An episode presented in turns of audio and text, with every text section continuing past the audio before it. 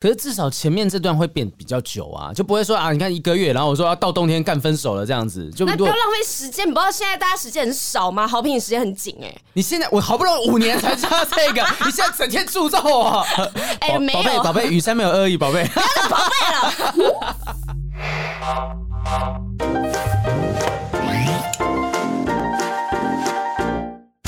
Hello，大家好，欢迎收听不正常爱情研究中心，我是豪平，我是雨山。今天呢，哎，播出的时候应该已经是冬天彻底的冬天了。最近已经开始变冷了啦，我没有想，哎，看我们前面真的超超无聊，怎么聊天气的？哎，你最近是不是变冷了？我们做了一年多，已经没有话题可以聊了吗？好可怜哦。这真的是最近突然变冷了，而且就变成说你在路上就可以看到很多情侣相依偎啊什么。哎呦，豪平，今年圣诞节你不是一个人了。哎，你知道我女朋友她是圣诞节生日哦，跟我哥哥同一天呢。啊，真的假的？哎，那那你哥在就是收那个圣诞节礼物加生日礼物的时候，会是两个礼物还是 double 价值的东西？他之前女朋友好像都是送一个，但是那个礼物就会很大哦。比如说我哥哥前年生日的时候，他女朋友就帮他抢了五月天跨年的演唱会票，有办法抢得到也是挺厉害的，所以就很有心啊。然后呢，就在那一天他生日那一天带他去听五月天的演唱会哦。对，但是呢，这个故事后面有点悲惨，就是带他去听完演唱会之后，就是把整个。生日都过得很完整哦，澎湃啊，这样子。结果呢，过了三天，女生就跟他提分手了。为什么？他就说这是我。对你最后的温柔，就是给你最后的礼物。他听到温柔那首歌，然后就觉得说这是我的温柔，不能 多唱太多会有版权问题。我我觉得说太奇怪了吧？为什么是听完之后就觉得说呃需要？是不是这之前就有征兆？这之前就有，他就觉得我哥哥没有这么爱他。他说我其实不喜欢五月天，嗯，我都是为了你才去买的。我喜欢五六六，都是五。好奇怪，我觉得这个季节就是。呃，天气冷的时候，你会互相相依偎，但有些时候啊某某种程度上会放大寂寞这件事情。对，因为到年底好多节日哦，嗯、很多需要一起过的日子。我来分享一个，就是我这阵子呃，这阵子 这阵子怎么了？这阵子，对不起，我这阵子舌头有其他用途。心啊！你要怎样饶舌？是不是讲情话？你在讲什么？Okay. 对，我我跟你讲，我是呃前阵子听到一个故事，好，就一对情侣。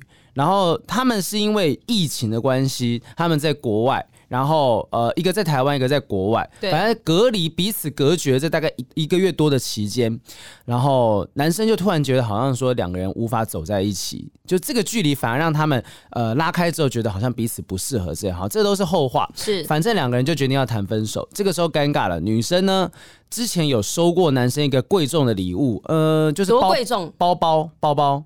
包包能能贵重，可以很贵重哦，可以啊，可以到三十万、五十万的，就是六位数的包包没有错。然后收过这礼物，但是他也觉得，就是他身旁的朋友也觉得说，女男方是不太会想要把这个包包拿回去的。可是问题尴尬的地方是在于说，这个包包本身是有瑕疵，但他买到之后，他觉得有点瑕疵，有点问题，好像掉漆之类的状况，所以他就很想要把它拿去呃换一个新的包包。就换了之后，还是一样有问题的状态。那那个官方就跟他讲说，要不然就是退款，要不然就是。换一个款式是同同样价值呃不同的款式这样，结果那个我朋友就我朋友是女生那边，然后她就觉得说糟糕，因为要换要退都要前男友的信用卡哦，要他本人去处理这件事情。对，然后他身旁的一些朋友就建议他说，你不要用那，因为他一度是想说那个直接退到他前男友的信用卡账户里面，然后就是当做是还你这个礼物，就不要就算了。然后身旁的。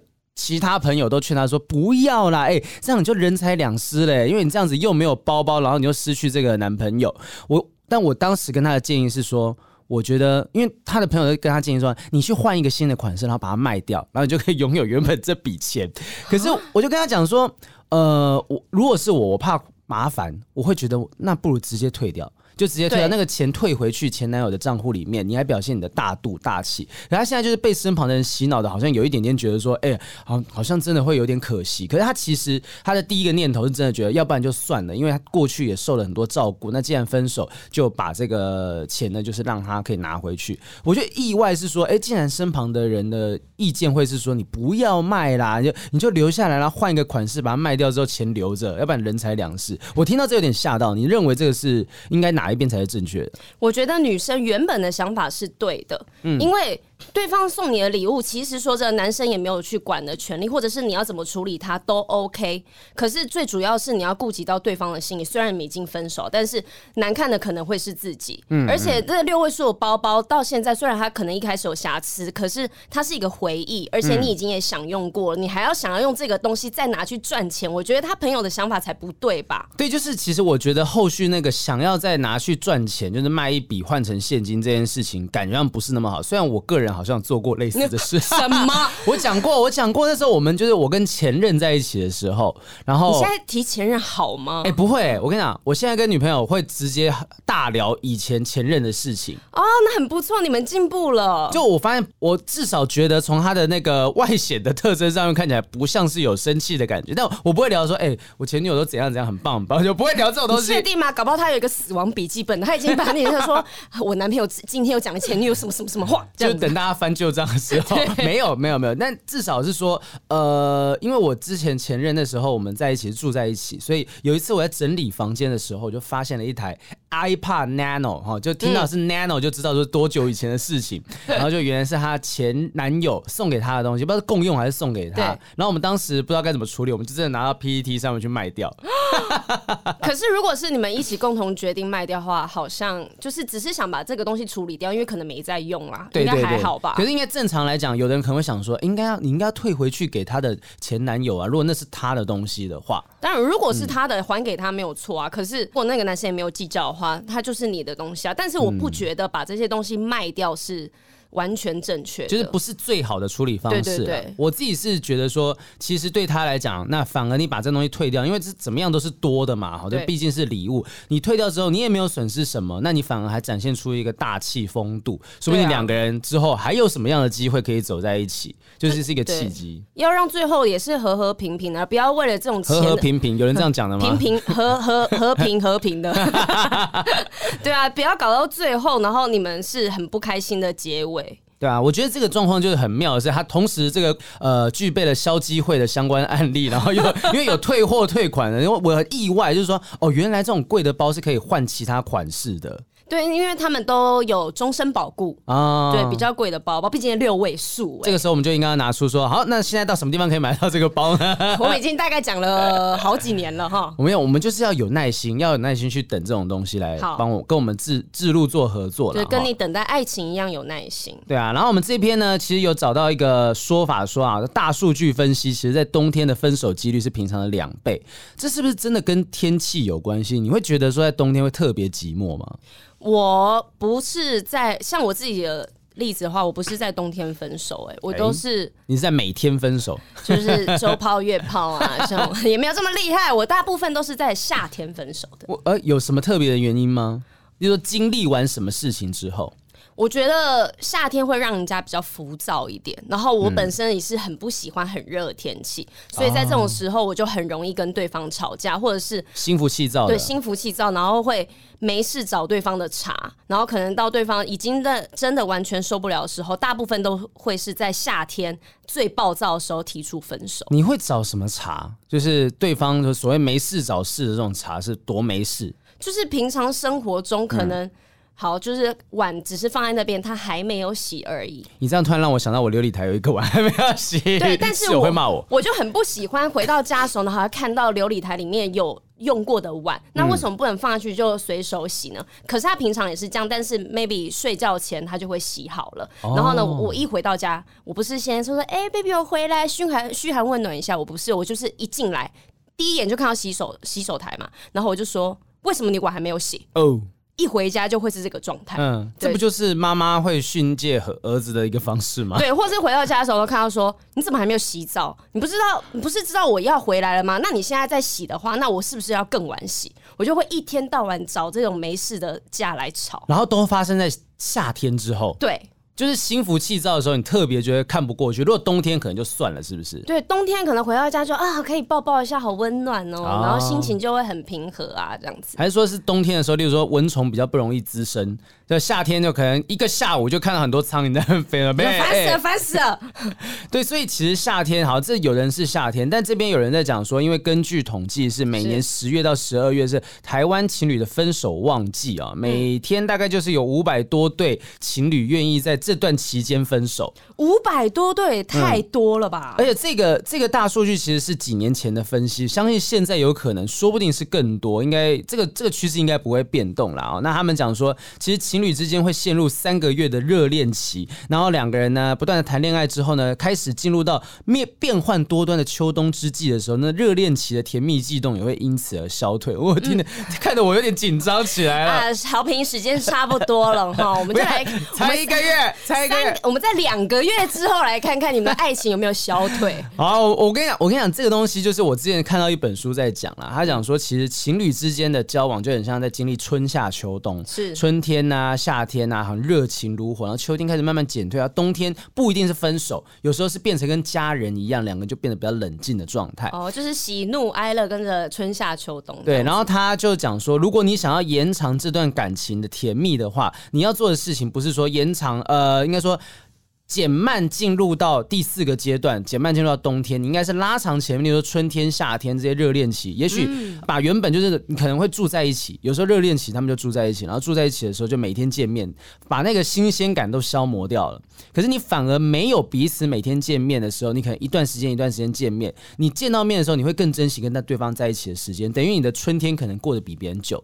可是这样子会不会是我只是把我们要分手？或是不适合的这个点拉长到后面才去处理，因为走到感情走到后面，你们一定会是朝夕相处的，每天见面。如果你们要结婚的话，那你前面都先好避免避免避免这些事情，然后呢，好你恋爱期拉长了，可是到后面你还是得面对啊，然后只是比较晚分手而已，那不如早一点住在一起，然后去磨合。可是至少前面这段会变比较久啊，就不会说啊，你看一个月，然后我说要到冬天干分手了这样子，就那不要浪费时间。你不知道现在大家时间很少吗？好评时间很紧哎、欸，你现在我好不容易五年才知道这个，你现在整天诅咒我。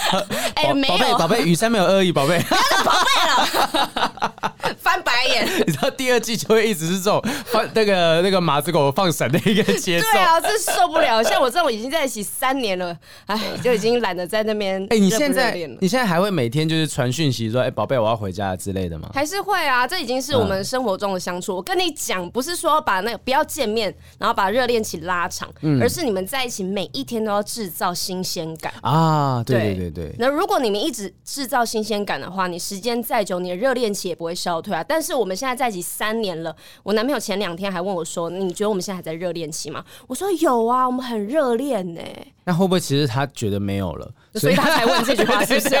好，我我们去反省一下。要弄要弄，互相弄啊！来啊，你们的关系，怕你啊！好，有这边有一个人在讲说，就有一篇文章在讲哈，这 woman womany 哈，我女人迷的文章在讲说，为什么到底在冬天的时候，好像大家分手的状况会越来越严重？是因为说，可能在节日规划会有一些矛盾，那发现彼此可能有一些人生规划上面不一样的地方。节日规划跟人生规划，他们是可以。在一起的吗？没有啊，就像是说，可能节日过年说，哎、欸，你要不要跟我爸妈吃个饭什么的？出现这种问题，啊、或者是哦，有圣诞 party 说，哎、欸，我们跟朋友一起出去吃个饭，你可能就真的因为在这段期间才认识到对方的朋友。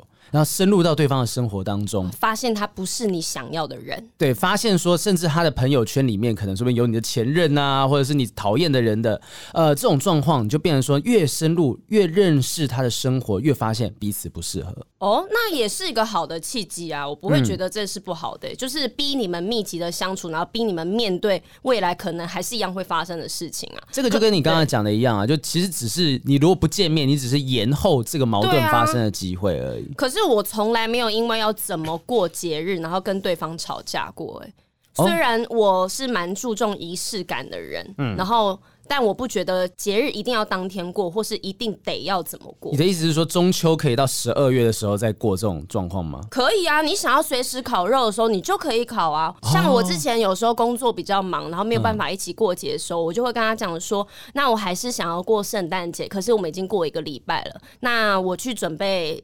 好吃的烤鸡，然后你去准备红酒，然后我们还是来补庆祝，我们就当那天是圣诞节。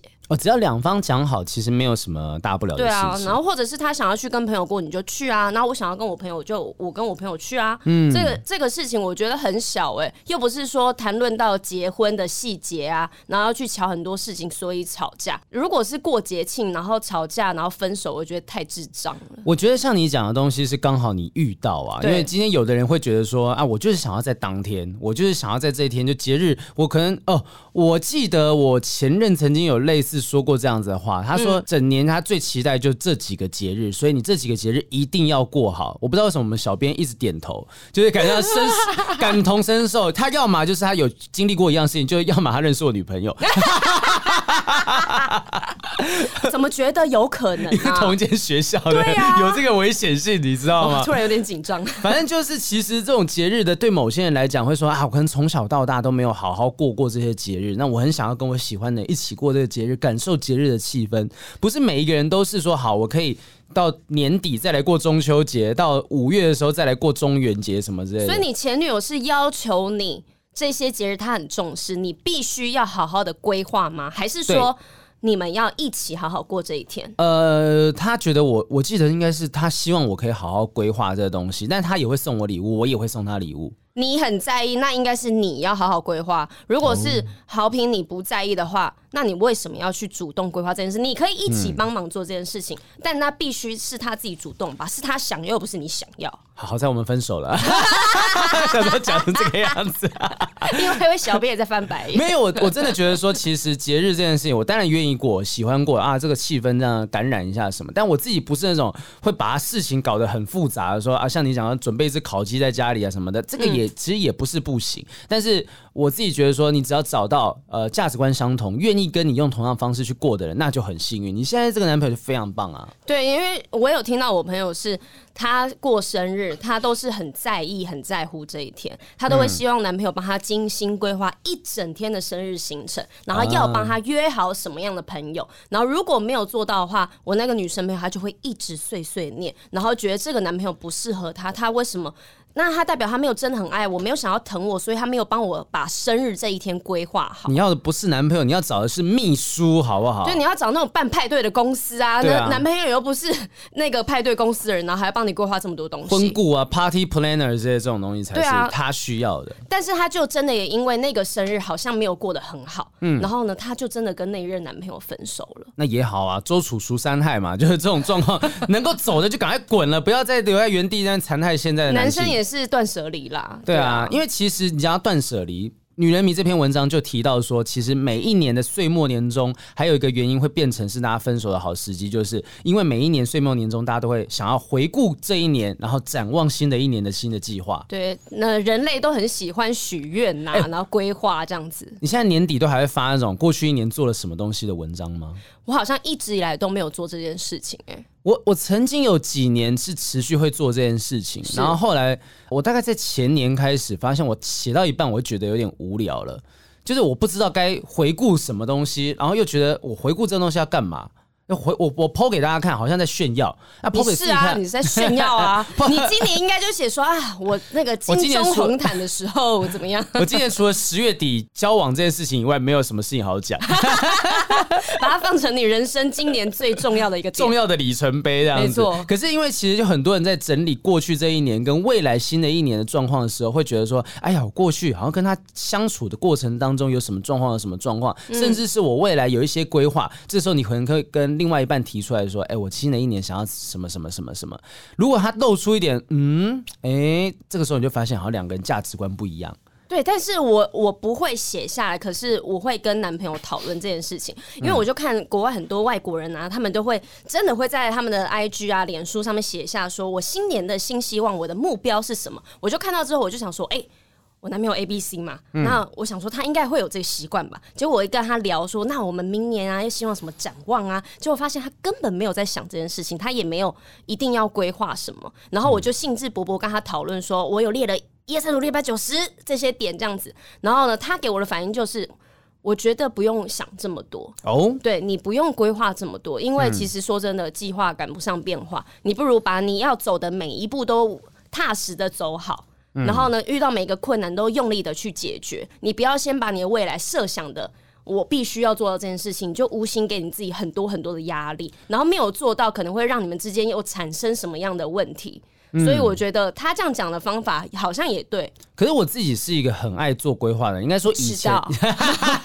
我以前是这样状态，就是像真的去日本旅游什么，我的那个景点真的安排是一个小时、两个小时为单位，这是早期的我，但现在的我不太会做这件事情，就我已经。感受过啊、哦，原来可以很放松的旅行。因为那一次我们去去日本的时候，我是跟邱浩奇啦。那时候我们在忙完金钟红毯，然后他也拍完戏，然后来个那个兄弟旅行，这种公路旅行的感觉。对，我记得你之前有提过说。嗯你们就随意去了一间酒吧，对，然后后来我把同样的旅行的步调，就是跟别人分享，或者是我自己在台湾去进行，就是到台南、到台中什么，也不特地去查有什么东西，就走到哪里玩到哪里，其实是开心的。可是这个计划是帮助你在旅程当中，你遇到一些突发状况的时候，你有办法说哦，我已经做好万全的准备。可是你有做好准备，同时对你的旅行上面是有弹性的，应该说对你的人生接下来的规划有弹性的话，我觉得比较不会过得这么痛苦，不会说突然。间啊，一个冲击过来，疫情来了啊，大家都不能做事情，或者是啊什么遇到什么状况，遇到什么状况，突然间你的，因为你一切事情都排好了，像我六十一月的时那个行程排的很满，我经纪人就很紧张，说你确定要把它排到这么满吗？因为中间有两天是空的，啊，中间有一天是空的，你连这天都要排工作吗？因为到时候就会塞不进去工作什么。嗯，嗯，然后说啊，没关系，能排就先排。结果果不其然，前几天就是有一个戏的客串要进来的时候，一度塞不进去。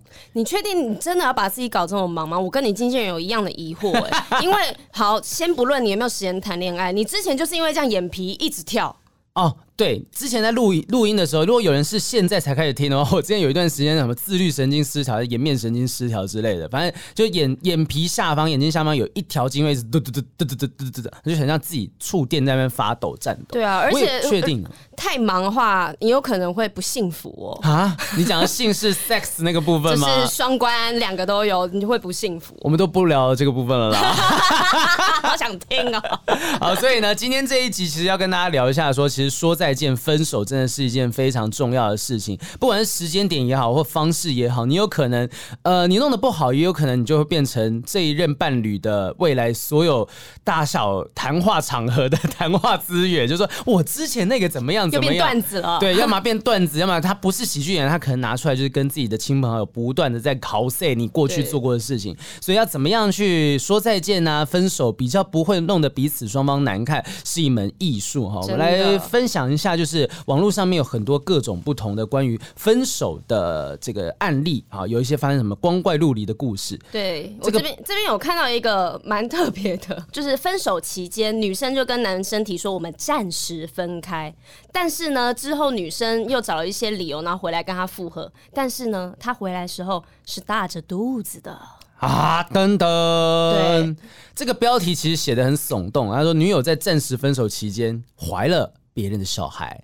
别人小孩，好，我们来跟大家讲一下这个故事，讲个大概就好了哈。他说他在异国认识了一样是台湾人的女孩，因为在不熟悉的文化，你们会心情很不安嘛，加上来自同一个地方来的朋友，就是熟悉感呢，所以呢，两个人很快就一拍即合了。然后呢，随着时间推移呢，女生突然要求分开一下，让彼此再审视这一段关系。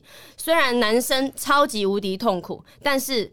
经不起女方的坚持，也只好同意了。嗯、但某一天，女生就打给男生啊，表示自己很后悔啊，希望能够再续前缘啊，然后想要赶快结婚啊。男生本来就很想要跟她复合嘛，他当然超级开心啊。然后呢，也是想说，好，那我们就马上结婚。可是呢，女生说，在分开的这段期间，她不知道怎么了，被鬼迷心窍，跑去做了人工受孕，而且还成功怀上了可爱的金发女孩哦。男方就是接受了这一切。但是呢，男生的爸爸妈妈为了要保护他，他觉得事有蹊跷，所以他不同意他们这门婚事。所以男生现在就陷入了很痛苦的挣扎。那我想要跟女朋友结婚，但是我爸爸妈妈不同意。可是我心里面也跟爸爸妈妈怀疑有一样的，就是这个小孩哪里来的？真的是人工受孕吗？就是人那真的生进去的是试管吗？就是一针注射这样。对啊，这件事情太奇怪了，你知道吗？就突然间呢。打电话回去，你人工受孕，你如果真的要做这件事情，有时候就想说，我不要有另一半，所以我去做人工受孕，我只是想要个孩子。结果当你确定怀孕之后，就说啊，好想要有一个爸爸，就是这个小孩子好想要有一个爸爸，然后突然间找。之前的男朋友，那这件事情很明显就是我感觉啦，我感觉我相信大家也都这么想啊，可能就是在外面跟人家上床了，然后怀孕了之后，觉得要找一个现成老爸，也许因为宗教的关系，他不能够堕胎，或者是他自己不想要葬送这个小生命，对，所以他决定说好，要不然这样子回去找前男友，然后反正他也好骗好骗的，就跟他讲是人工受孕，也不要跟他讲受孕的过程，医生是怎么放进来的？这样。但我觉得人工受孕没有这么简单，他们才分手五个月的时间，然后你就可以完成这一切事情。你前面可能还要先检查，然后看你的卵子状态，你还要打针，然后做很多事情。然后精子也人工受孕不是你一度就可以成功的，一度就可以成功的。对啊，又不是说这么简单这么容易就可以完成。我自己是觉得他可能在分手这五个月期间，就是到处找人，就是玩呐玩呐，然后呢，可能不小心就怀孕了，不知道生父是谁。那前男友既然他很想要跟我复合，好，那我就成全他，我就回去啊，然后。就骗他这个故事，变到背啦。对啊，现成老爸。嗯。可是其实他们原本的感情好像也不是说，呃，就是就经历过很多很多大风大浪，然后慢慢越来越坚强。他事实上真的是在异国认识的，而且两个人呢，可能也许是因为一时的意乱情迷，那也很难讲啊。就真的怕孤单吧？对，然后真的爱上之后，竟然呢，因为时间过去之后，两边竟然要分开，所以表示可能原本也没有这么样扎实的感情基础。啊，今天带着小孩回来，你说要接收就要接收，我自己觉得说男方也要想一下，会不会自己也太冲动了一点点。他他爸妈都已经觉得也也觉得不太对劲了。可是网络上就有在讨论说，是不是爸爸妈妈的想法比较古老一点，然后然后。男生的想法比较前卫，没有。如果今天我们探讨，我们不要探讨说是不是在分手期间去人工受孕。今天探讨的是在呃，例如说是单亲妈妈，嗯，好，真的自己本身就带着小孩要嫁入自己家里，就父母的角度来讲，他会担心什么？然后男生的角度来讲，他可以不担心什么东西？嗯，就爸爸妈妈想的都是。不希望你未来太辛苦，然后还要去接纳别人的小孩，心里面啊，嗯、然后或是财务方面都会可能有问题，所以当然不要有小孩，刚刚、嗯、就是。一个人什么都没有，净身出户的这样过来是最好的。我看那个八点档里面，常会有一些剧情，就是说啊，可能是单亲家庭。其实现在好像也只有一部有这个剧情。就 那时候是看到有一个单亲妈妈，然后带着小孩子。那那个时候可能，例如说她要嫁进来之前，爸爸妈妈会有点介意，是说啊，会不会有一天人家来抢这个小孩子？就是我今天跟这个小孩子建立的关系，呃，很疼很疼，把他当自己的孙子看待。可是他会不会侵权的部分？我讲侵权是亲子的那个侵权，还没有很确定。会不会有一天突然间啊，他的爸爸生父那边要把女儿带走，然后要去打这个官司，那时候弄得旷日费时，你就很就很复杂。对，那如果今天是我自己的孩子的种啊生出来，这些都不会有这些阿里阿扎的这种问题，就全部都是啊，就就我们家的人嘛，我们家的后代也不需要打打官司来确认侵权，就这些东西应该会相对简单一点。我相信有些爸妈应该会像我一样，可能就会担心啊，很怕麻烦。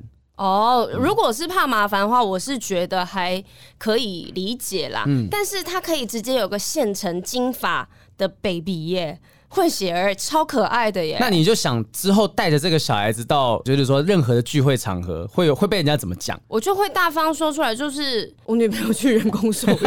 如果我真的接受这个谎言的话，对不对？如果跟别人讲的话，他们说哦，有，我觉得现在年轻人可能有些人能理解。啊，对，因为其实有一个讲法，就是说我们两个都没办法生育。就是说我自己是没办法生育的，所以我们就直接借了个种这样子。对啊，然后就是，然后旁边就有兄弟讲说，呃，是怎么样受孕的啊？你确定吗？确定？欸、是跟别人借？怎么借？对对对对，就是其实这东西呃，可能就会是。呃，其中一方会担心的事情啊，我自己觉得说，如果是我怕麻烦的话，我可能就不一定会接受这件事。但如果你很爱对方，那另当别论。就是像这个男生爱丢卡参戏啦啊。可是如果觉得爱归爱没有错，可是我想要听到是真正的实话。好，就算你去人工受孕，有证明的单子吧。或什么？如果我真的很不放心、很不安心，那女生要给男生一个交代的话，你是可以做到让他很安心的这件事情啊。不知道人工受孕是不是有办法从那种健保快易通去查到的？我是好奇啊，没有，因为这个东西是他在国外嘛。那如果在台湾发生这件事情，我是不是可以从健保快易通去查到那种人工受孕？你说有没有这个名单？他有没有去做这件事情？这个应该很私人吧？应该不行吧？没有，因为像我自己，只要从那个鉴宝登录进去之后，我就可以去看了你女朋友什么资料？是啦，没有啦，我不会去看这种东西。我是说，我可能去看我过去看呃感冒也好，或者受伤什么也好。嗯、那如果今天就是男方要求说不行，那我知道一下有没有人工受孕的记录，他会不会讲说你为什么不信任我？你是不是觉得我是个肮脏的女人？这样不是，他会说。就这个就是没有健保给付没，就不会在健保卡上面呢、啊。那你没有刷卡吗？啊，我付现金啊。交易明细呢？对，我觉你看是不是其实有这些东西是可以证明的？对，但是你看我如果这样子跟你要，你可能就会觉得说你为什么不信任我？如果你一切坦荡荡，你会说你如果这样子都不愿意相信我的话，那我们也不用结这个婚了。那如果有鬼的话，你可能心虚就会更生气。对啊，没有，这一定是心虚啊，因为用屁股想也知道，大家都会没有，大家都会没有安全感。我很久没有听到有人用这个器官在想事情。我常常都用屁股想事，你不知道吗？用膝盖啊，用肩膀之类的 都用屁股想，很很少很少听到这样讲啊。好，所以其实我会建议这个男生，如果说他有刚好听到我们在聊这个话题的话，呃，我的想法会是说，为了避免未来可能发生的麻烦，你还是好好的看清楚、问清楚。那如果问的过程当中，你会跟他有一些争执的话，那刚好也是一个契机，就是不要跟他继续在一起。男生的想法会是这样，你会觉得说建议他什么？我觉得如果他可以得到真正的事实，那就再看你能不能接受这件事情啊。嗯、最最主要是我要知道事实，对啊，很多人都有秘密的啊，男生女生都有啊。那我就找征信社去查他的背景啊，看他到底有没有说谎啊。哦。那如果找征信社查这件事情是不会被发现的，对，那你可以接受这件事。我可以接受啊。嗯嗯嗯，如果我去查了之后发现，哎、欸，是我真的误会他了、欸，哎、嗯，那这件事情不就解决了吗？哦，就是你在他不知道的状况之下解决了你心里的疑惑。因为我问本人问不到答案呢、啊，我只能寻求其他的管道，或者是我觉得建议大家最好不要去问他的亲朋好友跟姐妹，哦，因为会传来，一定会传过去啊，然后事情就。被搞得更糟更大。嗯，好，啊、所以就建议他，哎、欸，我觉得这个方法很好。那反正你都是可以到国外去念书工作的人，表示你家里有点钱，花一点小钱找征信社调查一下，还好吧？对啊，OK 啊。而且如果你现在不想要做这件事情，就是找征信社去帮你调查的话，那你未来要面对更多更多的困难呢、欸。嗯，对啊，对啊，你这种这种东西，哎、欸，好像有一些爸爸妈妈会帮小孩子，就是找征信社调查对方的身家。哦，你看有没有门当户对嘛？对，或者是有没有一些犯罪记录？因为像今年就是好像日本的太子妃吧，就有发生这样的状况嘛。好、嗯，就、嗯、这个周刊文什么周刊文春之类的，就是去调查说，发现这个太子妃下嫁的这位平民，他们的背后背景其实有欠债，好，或者是妈妈可能有着疑似教唆援交的记录，当时是有这样子的说法，嗯、然后就怀疑说，哎，为什么这这个完全干干净净的一家人，就是说他们也没有什么政治背景啊，也没有权没有势啊。怎么有办法哇？一下子就跟这个太子妃在一起，他们就怀疑说背后会不会有人操控？哦，有阴谋？对，会不会有人就是在背后，例如说政治的这个竞争对手，嗯、或者是其他的竞争对手，想要利用这方式呢，重伤皇室？哦，这样想想好像有可能呢、欸，就让你们有出现一些丑闻，嗯、然后呢，名声变很差，对，然后呢，才可以有新的势力把。他们挤掉，对，就把他拉下来，就很像以前看到日剧之类的那种情节。可是我觉得这个日本天皇他们的皇室也不是吃素的。就今天我要查，我一定有办法查到到底背后有没有人嘛？那如果今天我查找征信社啊，什么什么都找过一轮之后，哎，发现这个人就是没有问题，我就是要把女儿嫁给他。那他他那他既然愿意的话，我相信也都没有问题。对啊，如果知道后面没发生什么事情，就是如果他们是以他的幸福为主的话，那他开心就让他去啊。对啊，所以我觉得确实像你讲的哈，在对方不知道的状况之下找征征信社，但你找征信社的交易明细，你自己就要藏好。呃，可以刷别人的卡吗？那你可能会遇到刚才我前面讲的那个我朋友的状况，他前男友的卡什么的，到时候那个交易明细赖在别人身上，别人说你找征信社干嘛？说没有，那是我帮朋友，不信啊，我就好吧。就我我当然是不要有这个发展。我们欢迎征信社置入业配，告诉我们你们是纯现金交易，不留任何记录，这样子。还是他们是虚拟货币交易这样？也可以，对，虚拟货币等等的。好，那这边还有一些分手的案例啊。这个这个文章是渣女分手前想要撒娇卖萌，拐男友公证财产赠与，财产赠与这四个字好难念，财产赠与。财产赠与。简单来讲，就是说有一个女网友呢，她说希望可以跟男朋友分手，但是希望可以在分手之前，透过一些契约、法律啊、公正的手段，取得男朋友他摆摊的权呃获利以及后续财产的证明。哦，他们好像原本在一起的时候是一起有在外面摆摊的，然后分手之后，她希望男友在后面摆摊的时候收益都可以有他的一份，就是五五分。主要是为什么啊？分手之后我还要收你的获益？是一开始我有投入一些基本成本吗？如果是一起摆摊的话，应该就是比如说有摊位租金啊，然后你买这些东西的成本啊。那我觉得如果一开始白纸黑字你们都已经有讲好这件事情的话，那男生本来就必须要去履行啊。嗯，如果今天因为有一些那种固定成本啊，例如说摆摊的成本啊、租金什么的，已经投入呃很久的时间，也许说不定就。做生意的角度会希望至少做到我当时投进去的本金是有办法回本的嘛？对。但是如果在回本之前就分手了，那我是不是有没有必须要继续跟他主张后面权利的问题？哦，对，因为他之后还是用你们一起投入的财产去赚钱的啊。哎，你看，真的扯到钱，这些感情就变得很麻烦。对，因为他们是工作再加上了感情，感觉就怎么样也分不干净啊。对，因为他的他的状况就是说，女生就是想要去要这个出资额，因为呃，律师的想法是说，你必须要在分手之后证证明说我有出资，嗯，我真的有出钱啊，或者不管是什么样的方式，不管是现金还是劳力等等的，然后透过司法的诉讼的方法，才有办法请求后续利益的分配。好麻烦，为什么连分个手都 要搞这么多事啊？我就觉得说，其实这种东西就是，我认为啊，哈，现在也有可能是因为现在长大之后。然后心态上面就变得是钱能解决的问题都不是问题。是啊，对，就今天如果只是多赚少赚的这种状况，那更不是问题。因为其实你你你省下这笔钱，你其实后续很多麻烦都省下来了。我觉得很多情侣来讲，大家男生也好，女生也好，不管是什么性别啦，哈，什么性别什么性向，只要今天。跟钱扯上关系，一律都是能够花钱了事，少拿一点就让自己减少一点麻烦的话，这就是最正确的做法。但是我觉得这个女主呢，她是因为在一起的时候一定会有很多口头的承诺，嗯，然后给你一个规划很漂亮的未来。然后女生她都会把这些事情放在心里面，然后男生可能曾经口头承诺过她说，这些东西我都会之后也会有你的一份啊，我也会给你。然后女生就把它记在心里面，然后分手之后呢，她就会觉得你当初讲过这些话，为什么你没有这样做？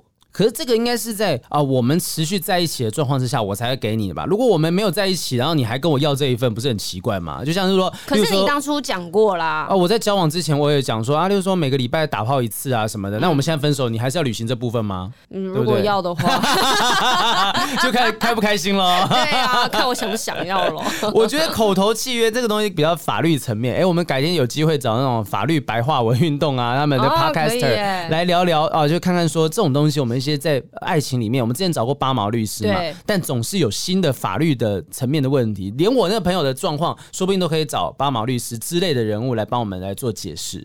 可是你不觉得感情谈到后面，为什么还需要这么多人出来帮你主持公正？没有，那就表示说，就是我觉得。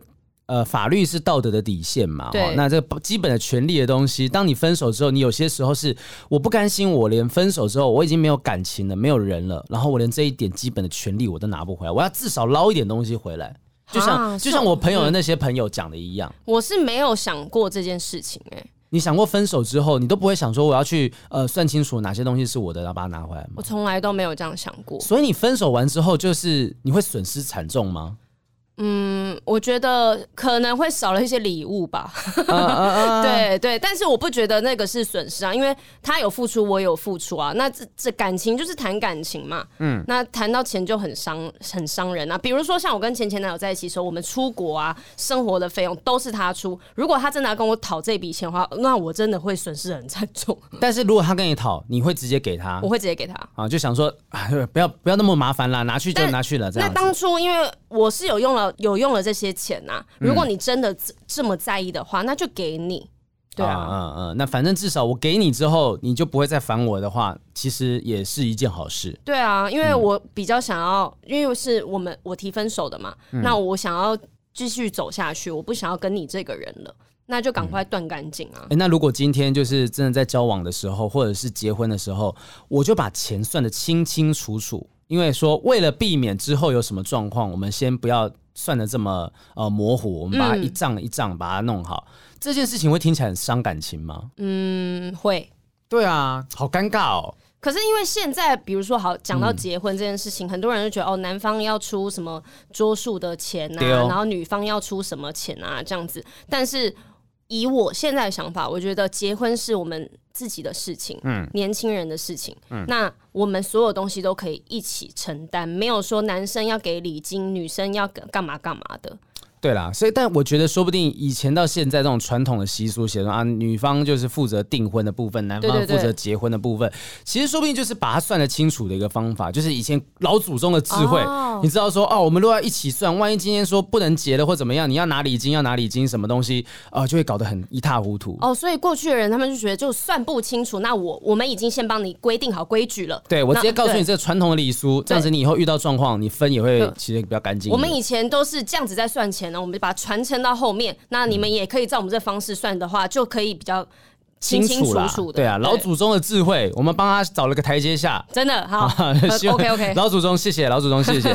还有很多奇葩的分手理由啊，在 PPT 上面有在讲说，连晚睡晚起都是分手的理由，或者是一直便秘也是分手的理由。为什么一直便秘就要分手？天哪，我要看一下这篇文章在讲的事情。反正就是男朋友发现你是一个会便秘的人，然后可能说明五天才大便一次，嗯，好久，五天整肚子都是屎哎、欸。然后，然后男方就跟他讲说，哦，我不希望你不健康，因为这样便秘很不健康。如果你继续这样不健康下去，我就要跟你分手。但是他这个话，我觉得他是不是讲的比较简短而已？也有可能这种东西有些时候是讲的比较重一点点。我只是希望你注重自己的身体健康。他觉得我不是我不注重，可是我就是五天才大一次啊。可是他就是他就是他觉得说这样很正常，那男方不觉得，那男方会觉得说，我未来看到，也许你再继续这样下去的话，你的身体也许大肠癌会发生什么的，我不想要看到你这样的状况，甚至是我觉得我如果已经劝过你了，我知道这东西有风险，你还是愿意要这样子承担这个风险，那我不想要跟你承担这种风险。那我觉得他不应该是丢出这句话说，如果你继续便秘的话，那我就会跟你分手。可是这样很奇怪啊，那你应该是提出说啊，哦，原来你有这个困扰，你五天才上一次厕所，嗯、那我在网络上有查到什么益生菌啊，或者是多帮肚子按摩，做什么样的乳。就是可以帮助他蠕动，然后你就可以比较好排便。我们可以来一起试试看。我帮你通一通，对，通了就通了，对不对？我觉得说，其实有些人讲这种狠话，有些时候是激将法。因为这个东西，我前女友也讲过啊，她就讲说，你也便秘吗？没有，我没有便秘，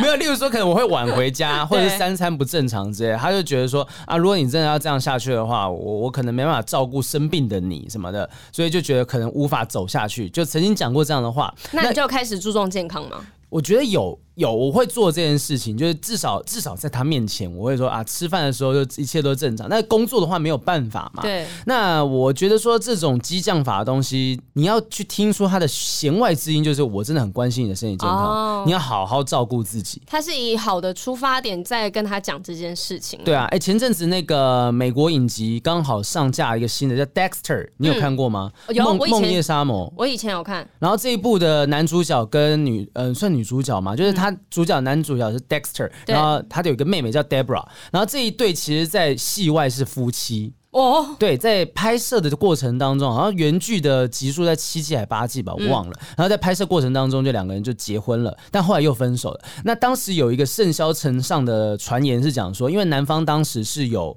癌症在身上的。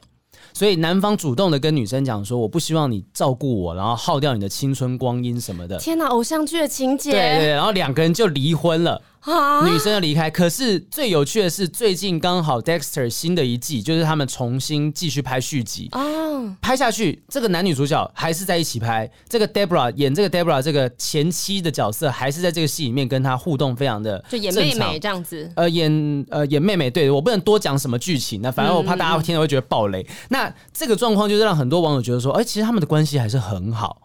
就我虽然说好像我不想让你因为我的癌症的关系，可能现在已经治好了，所以我不想要你因为我的癌症的关系之后要照顾我会很辛苦，所以我决定主动放手。但现在两个人感觉上又是像是邻居，像是好朋友，甚至说不定已经升华到家人的阶段。嗯，可可是我是他女朋友，我不会因为这个理由离开啊。可能说明男生有很大的坚持，就是他也许他当时做了很多很多的说法，很绝的行为，对，就是想办法逼他离开，但是。那他现在好了啊，那所以所以既然他们现在可以像好朋友一样相处，就表示当时可能两个人一起做好了某个协议。哦，他们共同决定了，嗯、心里面可能也没有怨恨，所以之后才能是很和平的合作状态。我觉得这个就是，如果真的所有分手的人都应该效仿的方式，不是说你要去得癌症，我是说，就是你应该效仿的是说，分手之后你有办法跟这个人是真的是好朋友的状态。我们聊过太多次了，说分手之后还能是好朋友吗？但我觉得这个说的人多啦，做的人少。你真的要是好朋友，像这个状况，你就发现说，哦，原来人世间还是有这样子的一桩美事。对，但我真的也在网络上看过蛮多很奇怪的分手理由，像是对我之前有看到，嗯，有看到一个是，呃，他们在捷运站要下去的楼梯口，然后呢，女生她就用舌头弄了一个口水泡泡，然后就这样子用舌舌尖把它吹出来，然后看它往下飘，然后男生就觉得你很脏哎、欸，嗯，对，然后就跟他分手了，因为他舌头吐吐了口水泡泡，然后男生觉得他很脏。Oh my god！这个是你说这是在网络上面看到的理由？对对对，哦，就很奇妙啊。他可能说有洁癖呀、啊，就觉得说啊，这口水泡泡乱飘，我要沾到，然后干掉之后很臭。他说前面又没有人，然后我又不是喷到你身上，我只是觉得做这个口水泡泡是一个很特殊技能，我做给你看，你还没有觉得。让你骄傲。我想看的是你用舌头做其他的技能啊！你给我看这干嘛？豪平最近很会哦，你不要来表演一下。没 有没有，我觉得这种奇葩理由太多了。那其实讲到核心，就是两个人重视的事情不一样啊。就我今天重视卫生习惯，我重视的是在外的礼仪。然后呃，另外一方竟然觉得说啊，这件事情没什么大不了，所以对方就觉得我好像跟你其实是不是一个同个世界的人。没有，可能是本来就已经心里没有。芥蒂，或是觉得我们没有适合，所以才讲在某一些点发生的时候，故意找这些点，然后要跟你分手啊。其实呃，没事的时候都没事，有事的时候，任何一件小事都会是吵大架的理由。他就是故意要找你茬，然后想要分手，所以才会在这么奇怪的借口跟理由下提出。那分手这件事情到底要怎么样提才是好像比较适当的时机跟适当的方法？你有什么样特别的建议吗？我觉得很多人说分不了手，嗯，不知道怎么分手。我觉得就是你可能一方面不甘心，或者是不想面对吧？对，或者是你根本下不了这个狠心。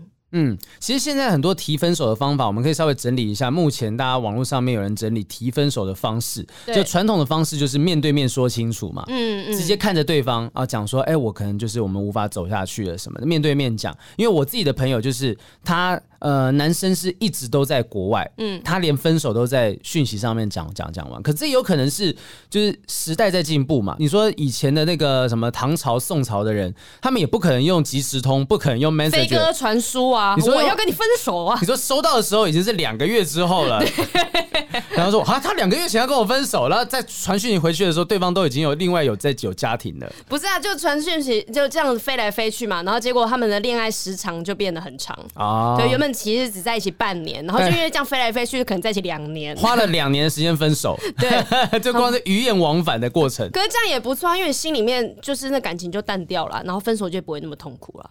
哦，有这种诡异的方法，然后我们可不可以设计一个 A P P，就专门谈分手的 A P P？我们是要教人家谈恋爱，我们这个节目不是教人家分手吧？不是你这样讲的，就想到一个商商机啊！就今天如果说这个 A P P 是我传讯息，你要至少一天之后才会收得到，然后我就故意做这件事情，就例如说，好，今天要分手的话，传讯息，他可以一天之后才会收得到，所以我整个进行的过程会非常的冷静，你不会整个讯息就一直吵来吵去，吵来吵去。啊，这样好麻烦哦！我打了一句话，我要等明天说，我现在已经气得要死，我明天才能收到回复。古人就是这样子的啊！你以为说为什么古人传统的分手方法叫面对面说清楚？因为他们就是不能传讯息。哦，所以他们只能面对面，不是说什么这个是最负责任的。我跟你讲，你给陶渊明一个机会分手，他一定也是用传讯息的方式分。搞不好陶渊明他就只跟隔壁的住在隔壁隔壁村的人交往。五斗不为五斗米折腰，我为其他东西折腰，折的可弯的呢。啊，那还有其他方式，就是传讯息啊，打电话做分手的啊，这个就是现在现代人很多人会使用的方法。对，那当然是避免尴尬啊，就是说你也许传讯息或写个信，你有办法把你的想法写得清清楚楚的。可是状况就会像是我们提到的很多案例一样，很容易就是不干不净的，对方误会你的想法，或者是以为你有什么什么样的状况等等。可是像我们之前在节目里面有聊过啊，我觉得已经要分手了。说真的，如果你没有想要得到一个解答，你就是决意要分手的话，那你有没有写得清楚？其实根本就不重要，因为你提出分手了就是分手了，没有单方面分手这件事情啊。就知道要为什么，呃，知道说是为了什么原因分手，其实都不重要了，都不重要，因为你们就是已经不会再在一起啦。但人类就是犯贱呐，就有些时候会想要知道一个原因，why？为什么？对，然后我跟你讲了，然后你说我没有啊，然后又开始对于这这个感情只会更糟。就你们原本可以停在一个很好的回忆。嗯，对，想到过去的事情都大部分都还是美好，但是如果你们收尾收在这种很不开心的结局的话，嗯、那前面的这段一年多两年，可能你们这场恋爱就会被打坏了。这个人在你心中价值就已经所剩无几了。所以干脆就是什么都不要问，对，直接删掉对方所有联络方式、账号、IG、Facebook 封锁。如果你真的要这么狠的话，当然是最 OK 的。嗯、而且说真的，对女生男生来说，这个方法可能，呃。当下很痛苦，嗯、你可能痛苦一个礼拜、两个礼拜、一个月，可是你可以很快走出来啊，因为是最痛，痛到你已经没有得反悔的地步了。嗯，对，嗯嗯嗯，我觉得确实这个方法是比较一劳永逸啦。然后你真的在现代现代这个状况，其实有些时候用这种方法分了。呃，反而干干净净啊，干净利落的状态。那、嗯、只是说缺点是你可能一辈子心里面都会有一个结，说到底为什么？到底为什么？但其实说真的，有些时候是你久了之后，你也不会在意这个问题了。你可能遇到新的人，你就不会在意这个问题。只是差别在于你没有办法从过去这段感情当中成长。对啊，你你想想哦，比如说他传讯息要跟你分手，说因为你的生活习惯怎样怎样怎样的。然后我看就是我可能跟你父母相处怎样怎样，你知道了，然后呢？更难过。就是、对啊，你知道哦，你们生。生活习惯不合，但是因为你们分手，嗯、你也不不需要再为了他去改变这件事情。嗯，对啊。然后如果他不喜欢你的家人有什么干嘛的，你改变不了你的家人的组组合吧？对，对啊。那这件事情你听完了，你你也只会觉得这个人为什么要这样子讲我家人？就是讲出来都、哦、都解决不了啊，解决不了，解决不了，不了、啊。你舌头最近在忙什么？嗯，可能比你忙一点。我觉得你，可是我认为啦，知道这件。事情是帮助自己说，如果我想要知道，我是希望我有可能有一个原因是我希望在下一段感情当中，我不要再重蹈覆辙。就像如果今天那个便秘的男朋友，嗯、那个便秘女友的男友，嗯、今天跟他分手，什么都不讲就直接分了，然后这女友就一直带着便秘的症状去找下一任，然后下一任就一直讲说，哎、欸，啊你这个放屁很臭、欸，哎，对啊，你肚子这么大是怎么回事？对啊，你总是要知道个原因，你才有办法改善呐、啊。我觉得，哦、我觉得有些人是这样子。的心态，就你一切都放下之后，你再去回去问，然后或者是说，再怎么样去了解到当时分手的原因，才有办法成长。嗯，但我现在满脑子就想说，为什么他会五天才大便一次？因为我是 我们欢迎益生菌的厂商跟我们记录，在这种环节就是关键的时刻。没错，超级适合的，因为我本人呢，我肠道非常的好，不知道是太好还是不好，因为我一天是会。上三次的，其实好像还行，三次应该还可以。一天三次，这个人五天一次，哎，有的人就是过多过于不及的状况，你分一次给人家会怎样？我不会怎么样，我可以分给他们哦。对，所以我觉得好了，身体健康那很重要，这是感情要走得长久的其中一个方式啊。好，OK，那那其实还有其他的分手方法哈，对。就是他讲到一个是慢慢消失在对方的世界，可能就慢慢的淡出啊，减少回讯息的频率等等的，嗯、然后对方可能就会发现说，哎，对方是不是呃有点想要跟我划清界限？然后久了久了之后呢，有一方就可能自己会突然讲，突然讲说啊，我要分手，就是用冷处理的方法啊，嗯，这样子很痛苦哎。就你要去猜，对啊，那中间那我可不可以去认识新的人？因为我们的感情好像也没有真的结束。然后呢，我想要跟你讲清楚，但你好像又没有想要跟我讲清楚。是，对啊。这个就尴尬，就像艺人有时候签约签到那种经纪公司之类的，然后如果一直放着要冷冻啊什么状况，我也不能去签其他的约，然后你又不不能出去打工作找其他工作，那你又不介绍其他工作给我，那你是要我怎么样？我卡在这间公司里面。对啊，不如就是讲清楚嘛，因为我觉得这样子慢慢消失在对方世界，都很有可能被别人说你是渣男或渣女，或者是很有理由说你在这中间劈腿，嗯嗯，所以我要跟你分手。这有没有可能说是用在那种比较开放式关系的人身上？就是我今天不一定是因为什么告白，我不太确定是不是这算不算开放式关系啊？就是我不是告白，我可能就是两个人，也许就是类似炮友，或者甚至 对，或者是很好很好的朋友，然后突然间升华到情人，但是也没有彼此承诺说我跟你之间就是男女朋友的状态。那如果今天真的要分，就淡淡的把这个关系给慢慢的、慢慢的让它 fade out。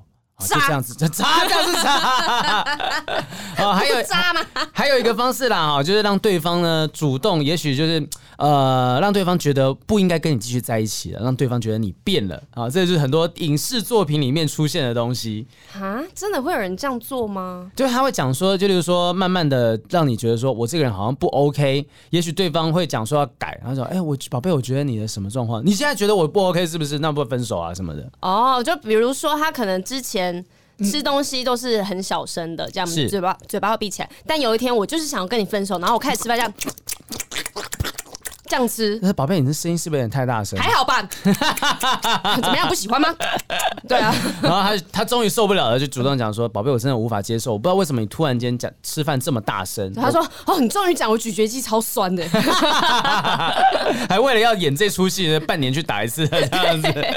好，所以这些都是呃，有现在目前大家讲的分手方式，然后优缺点大概刚才也分享了一下下。对。那不管怎么样，其实分手之后呢，要不要做朋友，这真的是一个千古。五大难题，关键就还是我们之前讲过的，你到底当时是和平分手啊、呃，还是这个很难看的有第三者啊，或者甚至有金钱感情的纠纷等等的。对，但是之前前男友前女友他们来我们节目时候有说过啊，分手之后还能不能做朋友，要看看你们在一起之前呢，你们是不是朋友的关系？因为你们本身就还不是朋友的话，你们怎么做回朋友？因为你们根本就没有当过朋友啊。